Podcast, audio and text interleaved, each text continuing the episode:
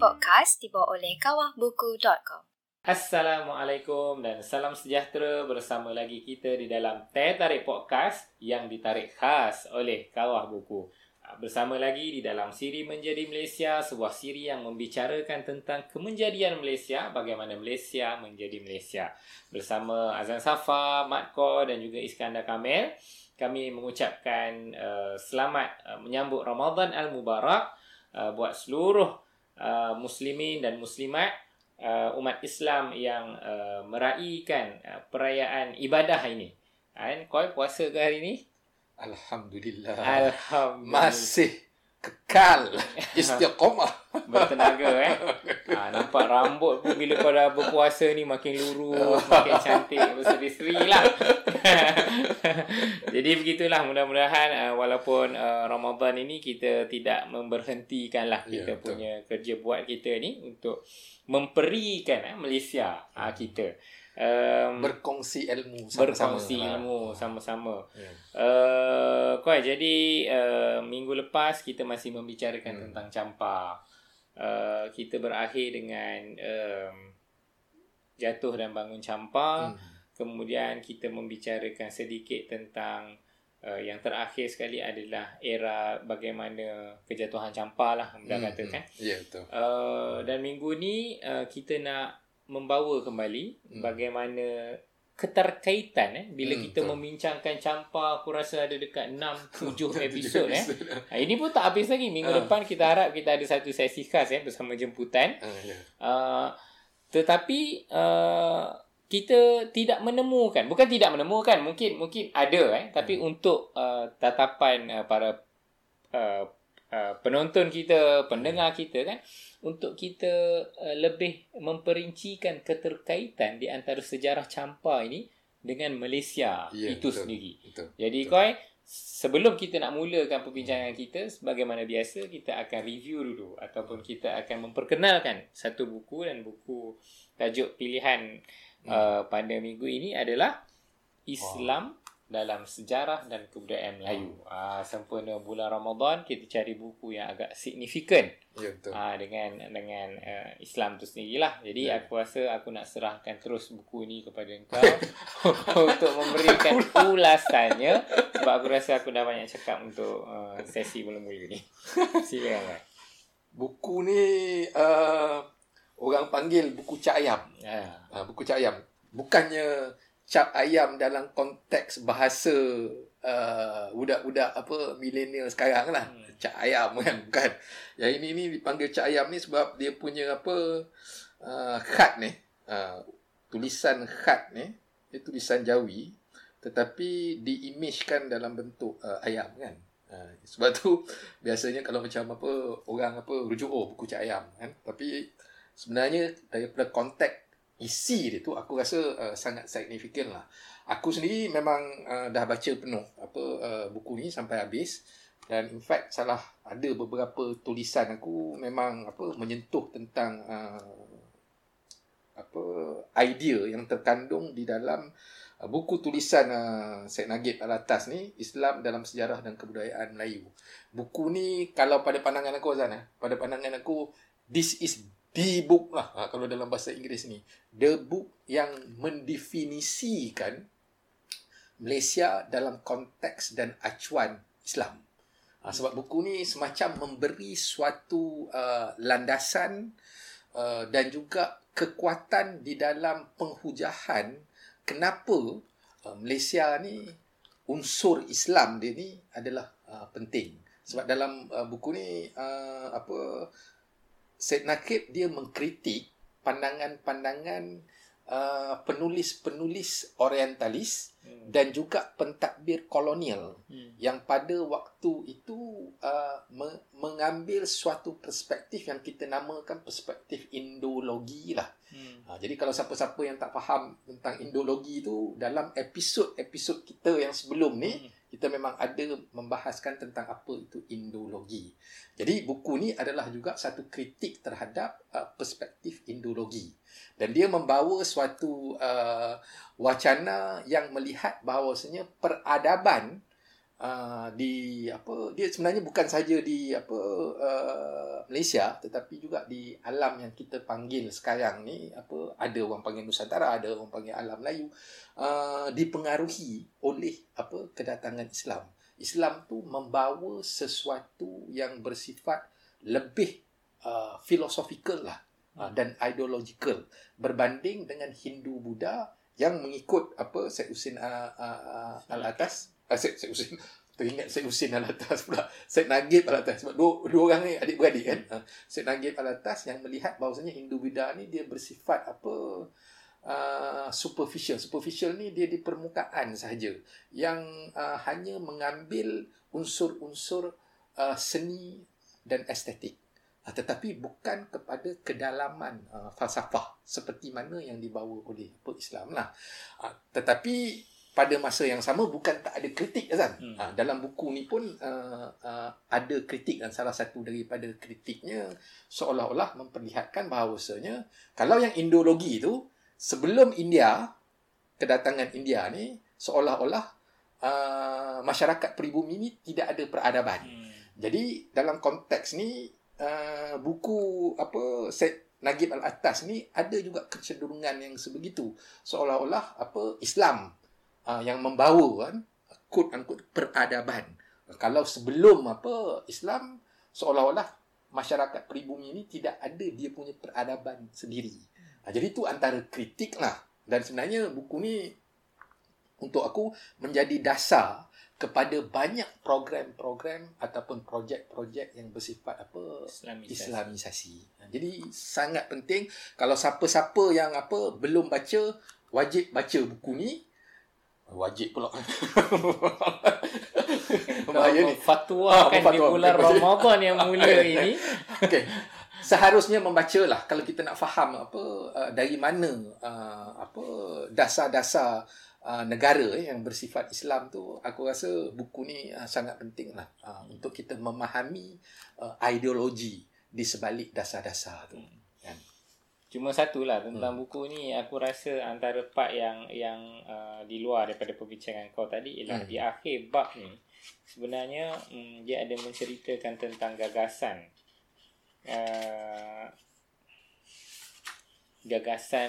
Atma sewaktu daripada sewaktu beliau memegang pengarah Atma kan. Ni antara gagasan yang dimuatkan kat dalam, kalau tak silap ni daripada syarahan perdana juga kan. Syarahan perdana universiti. Syarahan perdana universiti kan. Tapi dia sangat apa penting lah, sangat penting. Tetapi kalau kita nak baca tu, kalau macam aku punya pandangan lah, baca against the grain lah. Maknanya kita membaca dengan kritis kan. Bukan hanya terima, tetapi kita memikirkan dan kemudiannya kita apa melakukan kritik lah. Tapi buku ni seperti mana yang aku jelaskan tadi sangat penting lah untuk memahami khususnya apa idea negara tentang Islamisasi. Okey, faham. Terima kasih di atas penerangan buku Cak Ayam ni. Tapi kau cakap Cak Ayam ni adalah khot. Dia tulis apa kat khot ni kau?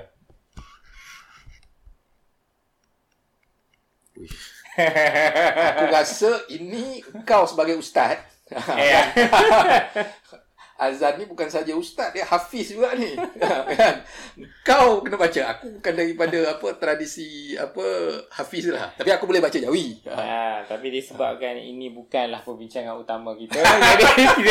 Jadi kita cantiklah.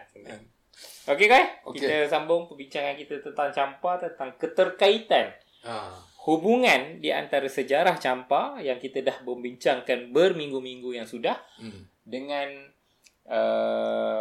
Malaysia itu sendiri. Aku rasa dia lebih kepada satu perkongsian lah. Perkongsian ni datang daripada apa Azan? Bila kita membuat apa perbincangan tentang Champa ni, aku sendiri bukannya pengkaji Champa kan? Kan? Champa ni aku dengar-dengar macam tu saja. Tetapi bila kita buat perbincangan ni, aku perlu melakukan pembacaan lah. Jadi aku membaca agak banyak lah apa sumber-sumber yang berbagai-bagai. Kalau siapa tengok tu dia akan tahulah ada berbagai-bagai sumber yang aku apa kutip dan aku cuba bentangkan untuk memahami Champa dengan lebih objektif. Hampir setiap minggu lah sumber-sumber tu diungkapkan, diulang-ulang untuk para pendengar, penonton kita untuk kalau ingin tahu lebih lanjut, boleh merujuk kepada sumber-sumber. Boleh merujuk kepada sumber-sumber tersebut kan. Cumanya perkongsian aku ni bila aku membuat bacaan dan kemudian mengetahui lah dengan sebelum ni aku memang tak tahu banyak, tapi aku mengetahui dengan lebih banyak. Ada berbagai-bagai perspektif, tetapi ada satu perspektif tu yang aku rasa penting bila kita melihat pembentangan ataupun perbincangan tentang Champa ni adalah untuk mencari keterkaitan dia dengan kita punya program ni Menjadi Malaysia kan. Bagaimana sebuah kerajaan yang beribu tahun dahulu yang berada di luar wilayah negara bangsa moden Malaysia sekarang ni menjadi sebahagian daripada perbincangan untuk kita memahami bagaimana Malaysia menjadi Malaysia kan. Jadi itu pun memberikan suatu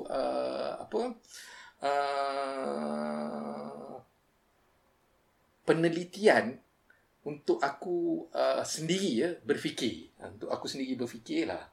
Jadi kalau kita tengok daripada kita punya episod-episod yang sebelum ni, kita dapat melihat bahawasanya ada keterkaitan lah. Khususnya selepas pada tahun 1471. Mungkin 1471 tu kalau tengok episod yang lepas adalah dikatakan kejatuhan Champa lah 1471, yang mana di bahagian yang sebelah utara dan tengah ni lenyap lah dan lenyap dan berada di bawah pengaruh Vietnam yang tinggal hanya Panduranga sahaja. Dan akhirnya pada tahun 1835 macam tu, selepas pada pemberontakan daripada Katib Sumat dan juga Katib Jah Takwa, apabila pemberontakan tu pada akhirnya dikalahkan oleh dinasti daripada Viet tu, pada akhirnya Champa ni lenyap kan. Tetapi daripada kita punya perbincangan juga kita dapat lihat bagaimana ada keterdekatan antara Champa ni dengan Semenanjung. Jadi aku mungkin nak tumpukan kepada lebih kepada Semenanjung lah. Kita memang tak banyak bincang tentang Borneo dan juga Champa, kecuali ada satu episod tu bila kita ungkapkan bahawasanya menurut Vikri, orang-orang Champa ni dia berasal daripada kepulauan di Borneo. Itu sajalah yang kita ni. Dan bagaimana dia boleh datang ke sini kerana mereka ni adalah orang-orang kepulauan maritim, jadi dia ada kepakaran di dalam ilmu pelayaran. Jadi daripada Borneo dia sampai ke pesisir pantai yang sekarang ni Vietnam dan mendirikan kerajaan di sana. Dan daripada situ juga kita dapat melihat bahawasanya terdapat hubungan yang agak yang memang dekat lah, yang memang dekat, khususnya selepas kejatuhan yang tadi tu, Kautara, Vijaya, Indrapura, bahagian-bahagian ni, kecuali Panduranga pada tahun 1471, yang mana kalau dalam mana tadi Sulalatul Salatin tadi ni okey, kalau dalam ini ni adalah satu naskah catatan Melayu lah, catatan klasik tradisional kita, Sulalatul Salatin. Dalam ni memang ada satu bab khas untuk Raja Champa dan zuriatnya. Dia memang ada. Daripada sini pun kita dapat melihat yang kalau dalam episod Champa dalam teks klasik Melayu tu, kita ada melihat bagaimana Melaka ditampilkan sebagai suatu kerajaan yang mengislamkan putera Raja Champa. Jadi kemungkinan aku punya andaian mereka itu adalah pelarian yang datang ke Melaka ketika mereka kalah lah. Jadi mereka lari dan diterima oleh kerajaan Melaka pada waktu itu. Dan ada juga satu lagi Azan yang aku temui, Raja Champa pernah menghantar bantuan ketenteraan. Yang ini catatan daripada Belanda. Catatan Belanda mengatakan bahawasanya ada bantuan daripada Raja Champa yang dihantar kepada Sultan Johor pada waktu Sultan Johor melawan Portugis. Pada waktu tu maknanya masa tu Melaka dah jatuh lah. Melaka dah jatuh, tetapi Champa mungkin di bahagian sinilah, yang apa di bahagian sebelah selatan ni, iaitu Panduranga ni, raja dia menghantar bantuan kepada Sultan Johor. Jadi dan kita juga daripada episod yang lepas kita dapat melihat dengan jelas Sultan Muhammad. Satu daripada pantai barat, kerajaan di pantai barat, Champa pernah menghantar bantuan kepada Sultan Johor, dan pada masa yang sama kerajaan Melayu di pantai timur, iaitu Sultan Muhammad I di Kelantan menghantar bantuan ketenteraan kepada kerajaan Champa yang tinggal ni, untuk melawan dinasti daripada Viet. Begitu juga pemberontakan Katib Sumat, kemudian Jartakwa, kemudian ada hubungan pula macam raja Po Rome. Po Rome tu kan salah seorang daripada raja Champa yang memang pernah tinggal bertahun-tahun di Kelantan, kemudian dia balik ke Champa dan dia jadi raja. Dan anak dia ni nama Po Saud. Po Saud ni menarik, dia menggunakan ketika dia menulis surat kepada Belanda, kalau tak silap aku, dia menggunakan gelar Melayu. Dia tak menggunakan gelar Po tu, dia guna gelar Melayu. Gelar Melayu dia ni adalah Paduka Seri Tuan, kalau tak silap aku. Tapi dia memang menggunakan gelar Melayu sewaktu dia berutus surat dengan Belanda di Batavia. Jadi dalam konteks ni, kita dapat melihat bagaimana bila kita nak membincangkan tentang Malaysia, sebelum Malaysia tu menjadi Malaysia, kan? Kalau kita pergi kepada Susur Galuh, dia punya periodization ataupun period tu kan, dia sebelum kita jadi Malaysia ni dia Semenanjung dululah kan. Selepas daripada Semenanjung tu baru Sabah dan Sarawak bersama-sama membentuk apa yang kita kenali Malaysia. Tetapi dia tak menghilangkan kepada dia punya tumpuan awal mula sebelum Malaysia ni adalah di Semenanjung lah. Kan, di Semenanjung. Dan hubungan Semenanjung dengan kerajaan-kerajaan Champa ni untuk aku menarik. Sebab kenapa Champa membantu Sultan Johor untuk melawan Portugis? Itu satu persoalan dia. Dan kenapa kerajaan negeri Kelantan pada waktu tu dia memberi bantuan kepada Katib Sumat di dalam pemberontakan melawan Vietnam? Apa unsur-unsur dia? Jadi dalam konteks ni aku melihat ada dua unsur lah. Satu unsur agama, satu unsur agama, iaitu agama Islam lah. Kemungkinan ada satu perasaan, iaitu satu umat seagama, mungkin ini andaian aku. Dan kemudian satu lagi sebangsa tu aku tak pasti, sama ada pada waktu tu orang Cham merasa diri dia Melayu ataupun merasa diri dia Cham, ataupun kita yang memberi nama Melayu Cham. Tetapi pada masa yang sama itu tidak dapat untuk kita nafikan bahawa ada unsur-unsur daripada sudut kesamaan daripada sudut bahasa Austronesia. Dia memanglah bahasa Cham, dia bukan bahasa Melayu, tetapi ada macam susur galuh bahasa yang ada persamaan di dalam payung Austronesia. Sebab tu juga Po Rome tu dia pernah tinggal di Kelantan. Raja tu selama beberapa tahun. Jadi bila kita melihat Malaysia pada hari ini, kita nak kaitkan dengan Malaysia ni, dia tidak dapat lagi daripada sejarah lampau dan sejarah silam. Dan salah satu daripada sejarah lampau dan sejarah silam Malaysia ni terdapatnya unsur-unsur yang bersifat agama, iaitu agama Islam, kan? Memang kalau sebelum tu ada unsur-unsur Hindu Buddha, tetapi kalau dalam buku ni Syed Naquib ni dia bukan unsur yang kuat, kan? Yang kuat sehingga mengakar ke masyarakat. Tetapi unsur yang lebih kuat selepas itu adalah unsur Islam. Dan mungkin juga adalah sebelum unsur Melayu tu membulat. Ini menggunakan perkataan daripada Iskandar. Iskandar ni memberikan satu istilah yang aku rasa cukup cantik, iaitu membulat. Dia belum membulat lagi, tetapi aku rasa mungkin ada perasaan tu bahawasanya serumpun. Mungkin andaian aku. Jadi disebabkan itu maka ada hubungan yang dekat, saling bantu-membantu, sehingga kan ada yang hantar bantuan ketenteraan ketika mereka orang-orang Champa melawan dinasti daripada Viet. Jadi Malaysia pada hari ini kita perlu faham di dalam konteks sejarah yang panjang. Jadi unsur-unsur seperti Islam ataupun Melayu yang pada waktu itu belum membulat lagi, tetapi mungkin sudah bertunas.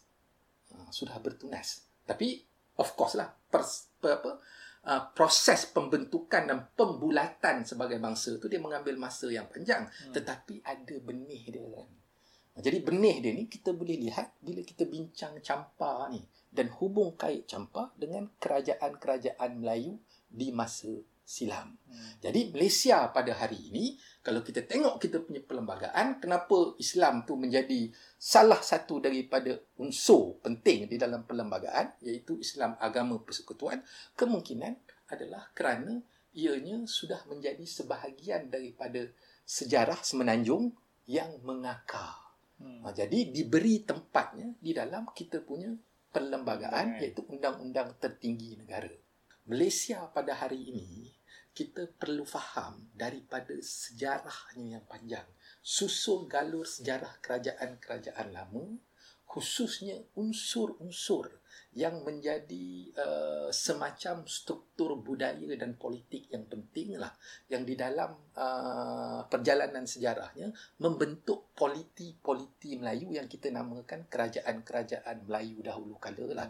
Dan unsur ini terkandung di dalam idea, salah satu daripadanya adalah Islam. Daripada mana yang kita tunjukkan sejarah Champa tu kan.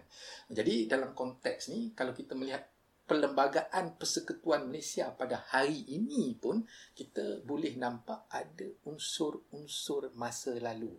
Islam sebagai agama persekutuan misalnya, begitu juga tentang bahasa Melayu sebagai bahasa kebangsaan. Itu semua tu adalah kerana ada perjalanan sejarahnya. Jadi aku rasa bila kita membincangkan Champa, dan selepas ni bila kita nak bincangkan tentang kerajaan-kerajaan yang lain tu, itu tu dalam konteks untuk memahami kenapa Malaysia menjadi Malaysia. Kenapa ada unsur-unsur yang tertentu, contohnya Islam, Melayu, bahasa menjadi sebahagian daripada teras bernegara lah di dalam masyarakat kita pada hari ini. Dia dalam pengajian tafsir kau, dia ada satu ilmu nama dia ilmu munasabah. Ilmu munasabah ni adalah macam mana dia membincangkan keterkaitan atau hubungan di antara satu surah sebelumnya dan satu surah yang selepasnya. Jadi apa kemunasabahan? Jadi sebagaimana inilah penerangan dan juga perkongsian kau tentang kemunasabahan perbincangan tentang Champa dengan dikaitkan dengan semenanjung dan juga Malaysia hari ni. Ya, kita bulan Ramadan ni kita bawa sikit ilmu. Ya, betul. Aku rasa memang munasabah pun. Memang ada munasabahnya. Dan aku rasa itulah sebenarnya yang cuba aku sampaikan. Kenapa kita membincangkan sampai berapa? 5-6 episod 5-6 episod. 7 episod kan mengenai Champa adalah untuk memahami Malaysia pada hari ini tidak terlepas daripada unsur-unsur masa lalunya. Tali pusatnya tu ada. Pusatnya dia betul. Okey, jadi aku rasa di sinilah perbincangan kita tentang Champa. Ya. Keterkaitannya, kemunasabahannya, perbincangan Champa dengan menjadi Malaysia kita. Dan aku rasa di satu lagi episod, ataupun kita tak tahu berapa episod yang akan datang, mungkin kita akan ada pakar bersama-sama dengan kita, penyelidik yang betul-betul mengkaji tentang Champa, untuk kita sesi, kita panggil sesi khulasah. Sisi kita nak menyimpulkan. Ni bulan Ramadan ni kita kena menampung kekurangan jugalah aku. Jadi kekurangan aku ni dapat ditampung. Ya, begitulah. Cuma aku teringatlah dalam episod yang lepas kita ada bincang pasal satu buku, iaitu berkaitan dengan Syair Siti Zubaidah, Perang Cina. Perspektif sejarah. Waktu tu kau terang tu kau tanya manuskrip ni pada tahun bila. Kemudian waktu tu juga kan aku mencari-cari dan aku kata 1300. So aku kata dalam kurung ke-14. Jadi sebenarnya salah. Sebab yang aku tengok itu adalah kurun ke-14 tu adalah 1300 tu tahun hijrah. Jadi dia bersamaan bila kita semak-semak balik dalam 1850. Itu adalah abad ke-19 lah. Abad ke-19 bahawa buku ini di manuskrip ini ada. Jadi tentang elemen makan suap kan yang kita bincangkan tu sangat terkedian lah. Ya, kan? Betul. Kan? Gitu.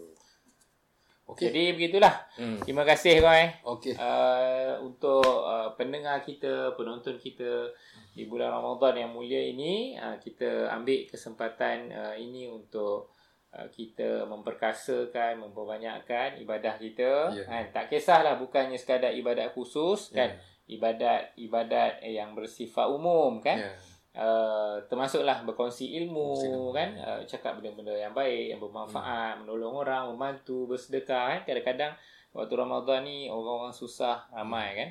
Jadi bukanlah orang susah ni ramai, orang susah ni sentiasa ada. Jadi kita meringankan tangan kita untuk keluarkan duit sedikit lah, bantuan untuk kita bantu mereka yang memerlukan. Jadi terima kasih kau terima kasih Dan. Kita jumpa dalam siri-siri yang akan datang, episod-episod yang akan datang. Layari www.kawahbuku.com dan dapatkan buku-buku pilihan terbaik anda. Jumpa dalam episod yang akan datang. Okey, terima kasih semua. Terima kasih. Selamat berpuasa. Ya, selamat berpuasa juga kepada semua.